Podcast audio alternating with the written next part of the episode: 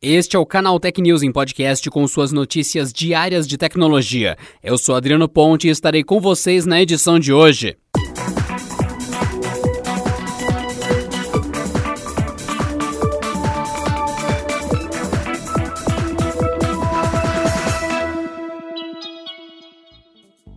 Um recurso adotado na versão 79 do Firefox para desktop é a proteção aprimorada contra rastreamento de sites e começou a ser disponibilizada no navegador para o sistema Android.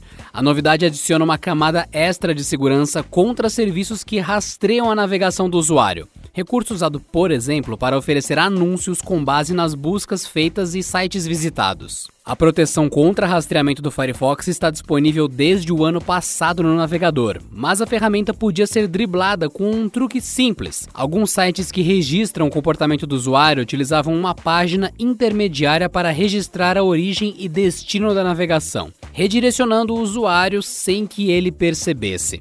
A técnica permitia contornar a proteção que impede que páginas externas guardem arquivos para rastreamento. No entanto, na versão 2.0 do sistema de proteção aprimorada do Firefox, sites que usam o redirecionamento de páginas para espionar a navegação do usuário terão seus arquivos apagados a cada 24 horas no browser. Assim, páginas que registram histórico de buscas ou páginas visitadas não funcionarão normalmente. Isso impede casos de buscas por produtos que provocam uma avalanche de anúncios semelhantes em páginas não relacionadas. Segundo a Mozilla, a remoção será aplicada apenas a serviços conhecidos que usam a técnica, não afetando o uso de páginas como serviços de e-mail ou redes sociais.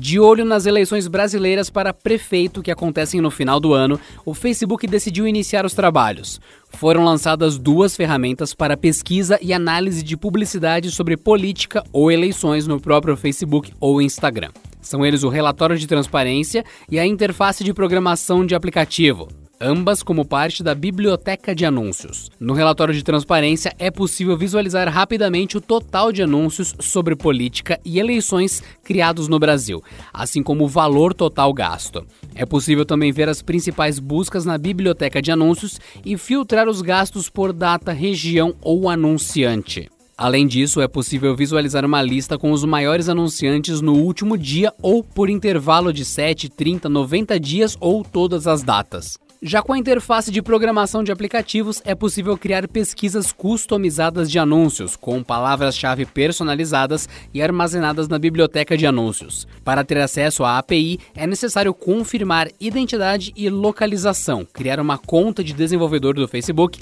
e adicionar um novo aplicativo. Esse acesso permite pesquisar dados para todos os anúncios ativos e inativos sobre temas sociais, eleições ou política. É importante lembrar que todos os anúncios sobre política ou eleições precisam passar por autorização expressa do Facebook em qualquer plataforma.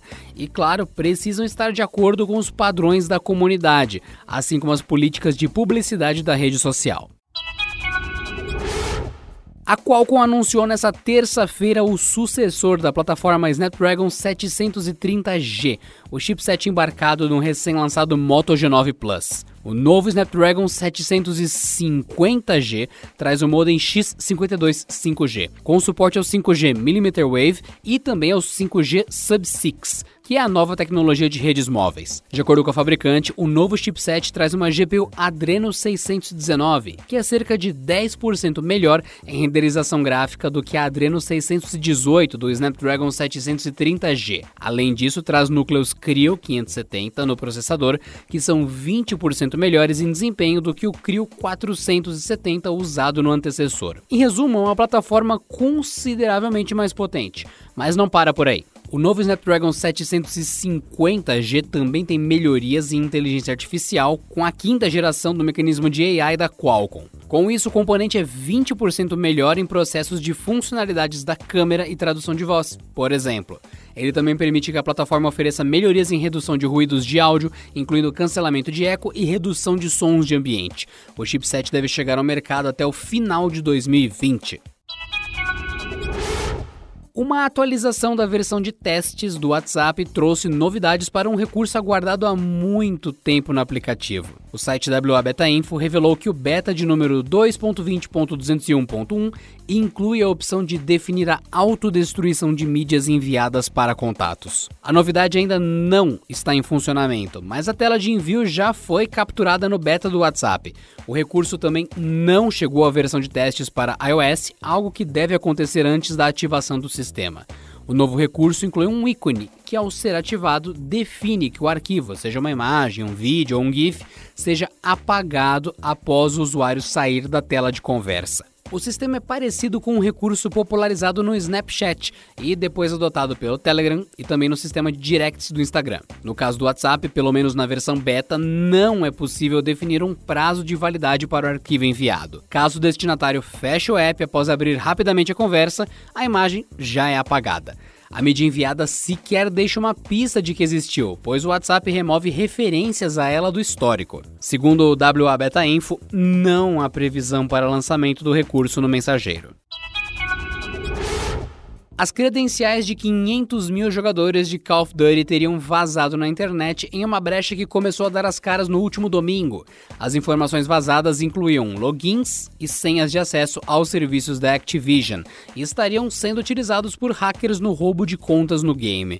Isso vale principalmente para os dados de jogadores de alta habilidade, que teriam um grande valor de revenda para os criminosos. Os detalhes sobre o caso ainda são escassos, mas influenciadores e jornalistas de sites focados em Call of Duty e esports confirmaram o vazamento. Além disso, em redes sociais como o Reddit, já começaram a se acumular os relatos de usuários que tiveram suas contas invadidas. No entanto, a Activision afirmou não ter identificado nenhum tipo de invasão a seus sistemas, negando o vazamento de dados em questão. Da Activision, aliás, a única recomendação é para que os usuários possivelmente afetados busquem medidas para proteger as próprias contas. Ela afirma que qualquer alteração feita nos perfis gera o envio de alertas para o e-mail cadastrado, mesmo quando envolver uma troca do endereço eletrônico.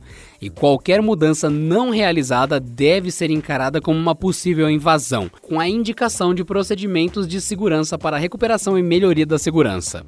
E por hoje é só, pessoal. Nos vemos na próxima quarta-feira em mais uma edição do canal Tech News em podcast. Bom descanso e até lá. Este episódio contou com o roteiro de Rui Maciel, edição de Vicenzo Varim editoria-chefe de Camila Rinaldi.